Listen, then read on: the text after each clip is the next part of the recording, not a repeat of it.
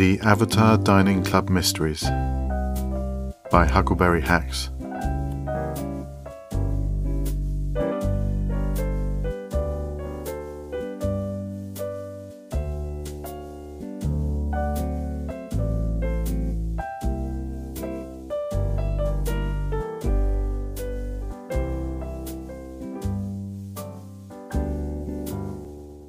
Episode 2 The Impossible Snapshots. For the second meeting of the Avatar Dining Club, our host Edward set up a laptop at the far end of the table. For some reason, perhaps because we were all still relative strangers, and perhaps because we were using the same restaurant in Basingstoke and at that, the same table, the other six of us had taken the positions we'd more or less randomly chosen at the first meal. Mary Ann Middlemarch, a fashion blogger, was to my right. Raw Concrete, a builder, was to my left. The man who called himself Jennifer Bitt in the metaverse sat opposite me, and to his, her respective left and right were Rainy September, a clubber and explorer, and Indigo Williams, a club owner and skin designer. That meant Edward sat at the head, as before, and the laptop was positioned opposite him. On its screen was a round faced man in his early thirties with a week's growth of beard and neatly parted hair. As Edwards took his seat, the man tucked a napkin into his collar. Everybody, this is Takin, Edward announced. He is to be our guest for the evening. We all said slightly uncomfortable hellos, and Takin returned the gesture, adding, Well, Takin's not my real name, of course. I feel a little uncomfortable introducing myself with that name in the flesh. Not exactly the flesh, Raw commented, as he eyed up the menu. Now, now, Takin, Edward said. Remember the rules.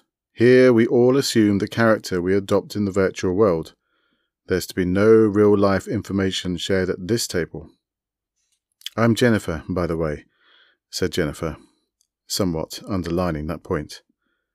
We took that as our prompt to introduce ourselves in turn, and then the starters came. It was a little odd, to say the least, to be tucking into food prepared for us by a chef, whilst Takin went to get his supper from the microwave. Edward inquired politely about the distant meal, and our distant dinner guest obliged us all by holding up the box in front of his webcam beef lasagna for one, with slices of white bread on the side. I tried not to make too much noise when I cracked open my crusty roll and took my first sip of a delicious chicken and asparagus soup. An uncomfortable silence settled, and after a minute or so, even Edward started to look distinctly restless, perhaps worried he'd tampered with the format to our meeting too quickly. Anyway, said Raw, through a mouthful of garlic bread, you were right about the whole spelling thing, Edward. I asked her. She thought it was hilarious it took seven people to work it out. Work what out? asked Takin, his personal volume not quite right. Raw got spotted as an alt by his girl, Indigo said to the screen. He couldn't work out how she knew, and it turned out it was his diabolical spelling. Raw growled. She's not my girl. So you say, said Rainy. And, he added, I'm dyslexic, which means nothing more complicated than problems with words, Indigo stated. She had smoked salmon for her starter. I detest smoked salmon, and the smell was turning my stomach a little. Raw growled, Why don't you try problems with words despite years and years of trying to read and spell better? Do you get that thing where the letters jump about? Mary Ann asked leaning forward so she could see around me. No, he replied. So what is it like? asked Rainy. Remember when you were learning to drive and it was really hard because you had to keep everything in your head? We all nodded. Like that, he said, only for reading instead of driving. In any case, I commented, it didn't take seven people to work it out. Six people failed and Edward succeeded. Oh, my dear fellow, said Edward, brushing my compliment away like it was a crumb fallen from the broken breadstick he held in his hand. Don't be so dismissive of the initial questioning. I couldn't have seen the answer without all of your very helpful inquiries. So you say, said Rainy. Tell everyone here about your online identity Takin, said Edward, directing our attention back towards the computer. Takin paused to wipe tomato sauce from the corner of his mouth. I was desperately relieved that he had noticed it. Then said with a shrug, I make cars in the metaverse. What sort of cars? Raw asked with interest. The cars I grew up with, mostly. I just finished a beige Austin Maestro today, the first car I ever went in. Keeping up with the orders must be a challenge for you, said Indigo dryly. Takin chuckled. Well, I don't only build piles of British junk. I have a whole range of 70s and 80s cars. Citroen, Ford, Vauxhall, Volkswagen, Volvo, Peugeot 205. My 205 is quite a seller, actually. Jennifer sighed suddenly, happily. I had a lot of fun in my old 205, she said. There you go, see, said Takin with satisfaction. People like the memories they get from messing about in old cars they used to own. It's not just the exteriors I do either. I spend a lot of time in research to make sure I get the fittings and fabrics right too.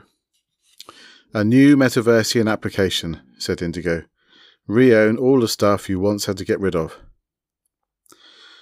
I have memories of the back seat of a Ford Orion I'd prefer stayed firmly in my forgotten past, commented Rainy, which led to a few moments of a slightly awkward silence.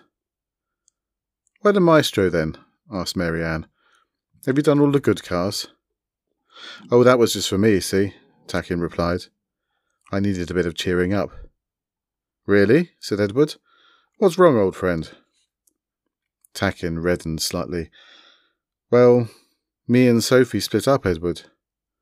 Oh, I'm so sorry to hear that. You two were the perfect couple. I take it this is an online relationship we're talking about, queried Indigo. Takin nodded. Don't be sorry for me, Edward, he said. Actually, I'm surprised you hadn't already heard. My connections to the community gossip, nor indeed my energy for it, aren't quite what they used to be, I'm afraid. Edward rubbed his chin for a moment, massaging the short growth of white beard there, then wagged his finger at the laptop. Have you been a bad boy? Now Takin reddened much more fiercely. He started to speak, but Edward cut him off abruptly. Don't answer that. I shouldn't have asked. This is a conversation you and I need to have privately, not out in public. Takin sat up straight. It's not exactly public here, though, is it, Edward? In any case, the pictures are all over her Facebook for everyone to see. And they do say confession is good for the soul. Though not necessarily good for my appetite, said Indigo. There's pictures? said Jennifer. Lots of pictures, said Takin miserably. Though how they got taken, I'll never know. Generally speaking, said Raw, as he accepted his pizza from the waiter, it involves a camera of some sort. Well, I know that, of course, Takin snapped. But they got taken at my sky home, see?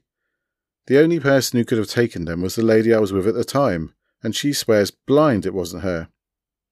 She's lying, said Indigo straight away, waving a forked carrot dismissively. She set you up. She's a detective. She's probably not even a she. No offence, she added, looking at Jennifer. Jennifer sat up straight. Why would I take offence? But I've known her for years, argued Takin. Melia and I have always been mates, but when she was unattached, I wasn't, and vice versa. Why would she set me up? Well, then it's obvious what happened, said Raw. Whoever it was that took the picture zoomed in on you from far away. That's hardly difficult in the metaverse. But I told you I was at my sky house, said Takin firmly. I own the land down below it, and I've set my parcel settings to private, so no one looking in from the outside can see avatars on the inside. Anyone who zoomed in on the place would have seen it empty. Only I can change the settings. You might have changed them once and forgot about it, Raw suggested.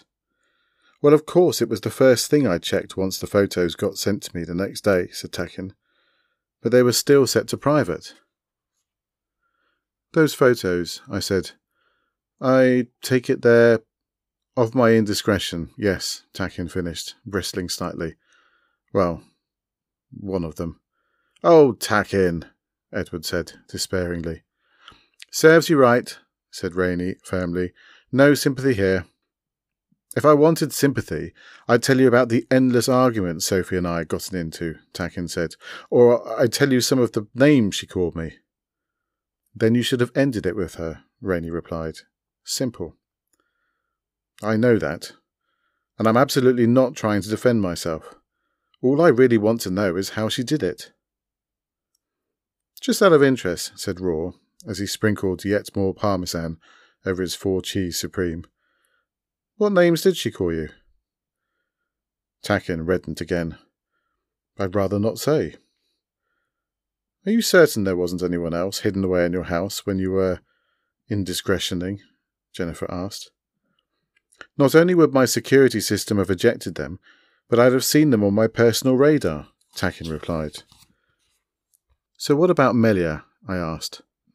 Did you have to add her to the system? Every time, Takin said and afterwards I'd take her off the list so Sophie didn't see her name there. Men are such deceitful pigs, muttered Rainy, glaring into her wine glass. Takin frowned. Though now that you come to mention it, I didn't have to add her that night. The first clue, declared Mary Ann. Can't you tell us at least one of the names she called you? Raw pleaded. Takin hesitated for a brief moment, then leaned in towards his camera. She called me a pervert, he whispered. She told me one of her fantasies and asked me about mine, and when I told her, she called me a pervert. Edward coughed and studied his broccoli intently. Indigo giggled into her napkin. Raw said, What was the fact? Perhaps you should tell us, said Edward loudly, what happened that evening. I don't mean the details of the indiscretion, he added. Think storyboard. Well, I knew Sophie was early to bed that night, see? Takin paused to open a new can of lager. Just before she logged out, she messaged me to say she wanted a good night hug. I was getting the knobs right on the air vents for a Vauxhall Cavalier at the time, but also messaging Melia because we'd agreed to meet up that evening, once Sophie was off. So I took the teleport Sophie sent me back to our sky house, gave her a hug, and wished her sweet dreams. How many seconds elapsed between her logging off and you teleporting over your mistress? Rainy asked acidly. Actually, it was at least ten minutes, but that was because I was waiting for everything to res. It was laggy? Raw asked. That's what I thought at first. In the end, I realized it had to be one of those glitchy evenings where only half your stuff appears, and so I gave up waiting. So long as the bed was there, right? Rainy commented. And the settee, Takin replied levelly, and the hat stand, and the, um, fridge. He cleared his throat. Sophie has an eye for functionality. So I teleported Melia over, and well, I suppose there's not much else to tell, really. The next evening I logged on, and there were all these impossible snapshots sent to me, plus a very long and very vitriolic letter. What if, said Mary Ann, they dressed two other avatars up like you and Melia and staged the whole thing? Who's they? Raw asked. Even if they'd gone to all the trouble of finding out our body shapes and our skins and our hairstyles, not to mention makeups and tattoos and Lord knows what else, said Takin, how could they possibly know what we were wearing that evening? Isn't it part of the deal that you weren't wearing anything at all? asked Indigo. Oh, we were wearing stuff, Takin assured us. And using stuff. Storyboards, Takin, Edward repeated. Well, I'm stumped, I said. Unless Sophie had somehow managed to disable your security and someone was hiding in there. She might have disabled my system, Takin said, though I have no idea how, but there's no way she could have disabled my radar. I'm telling you, there was no one within at least 200 meters of us. And even if the security system was turned off, my LAN settings were still set to private, so no one could have seen what we were doing. Do you have any ideas, Edward? Indigo asked. After all, you solved the problem last time. Possibly, my dear, Edward said thoughtfully. Nothing really definite, but maybe. I'm all ears, said Takin. Perhaps if I could ask a couple of questions, our host said. Would I be correct in assuming that the house itself belonged to Sophie? You would indeed, Takin replied. I pay the rent on the land, and Sophie picked out the house. And the furnishings? Not all of them, he said. She does have a better eye than me, though. Well, did. She's not dead just because she stopped going out with you, Rainy pointed out. You are allowed to use the present tense. Edward continued. Would I also be correct in assuming that the items you couldn't see when you teleported there were all your items? Takin frowned. Now that you mention it, I think you might be right. Well then, Edward said, it seems fairly clear to me. It seems fairly unclear to me, Raw declared. It's a simple matter of logic, my boy. If it was impossible for someone to take pictures of Takin at his home, then he could not have been at his home. I don't understand, said Takin. Well, I imagined it happened something like this. Sophie linked up her house and all the furnishings she bought for it, and took the whole lot into her inventory, leaving all your bits and pieces floating in midair. Then she teleported to a different location where there were no security or privacy restrictions and re-resed it all at the same altitude as you were used to. Then she messaged you for that good night hug. I take it she sent you a teleport to her location rather than just asking you to come home. Yeah, Takin said. She did. So in the end, all the photographer had to do, whoever he or she was, was keep a respectable distance away and zoom in to get the pictures. By the time you logged into your home spot the following evening, Sophie had moved everything back to its original location. I'll be damned, said Indigo. Edward, you did it again. Just a theory, my dear. Though, if you log into your system messages, Takin, then it should be recorded the name of the region you actually teleported to that night. If it's not your home location, then that's the proof. Takin's gaze changed as he did some typing and some mouse pointer moving, bringing up the log to check there and then. Finally, he sighed and nodded. So she suspected me all along, he said. Bloody hell. Cheats are never as good at lying as they think they are, Rainy said, not without a touch of satisfaction. And there is nothing quite so ingenious as a suspicious partner, Edward added. Inside the metaverse, or out of it.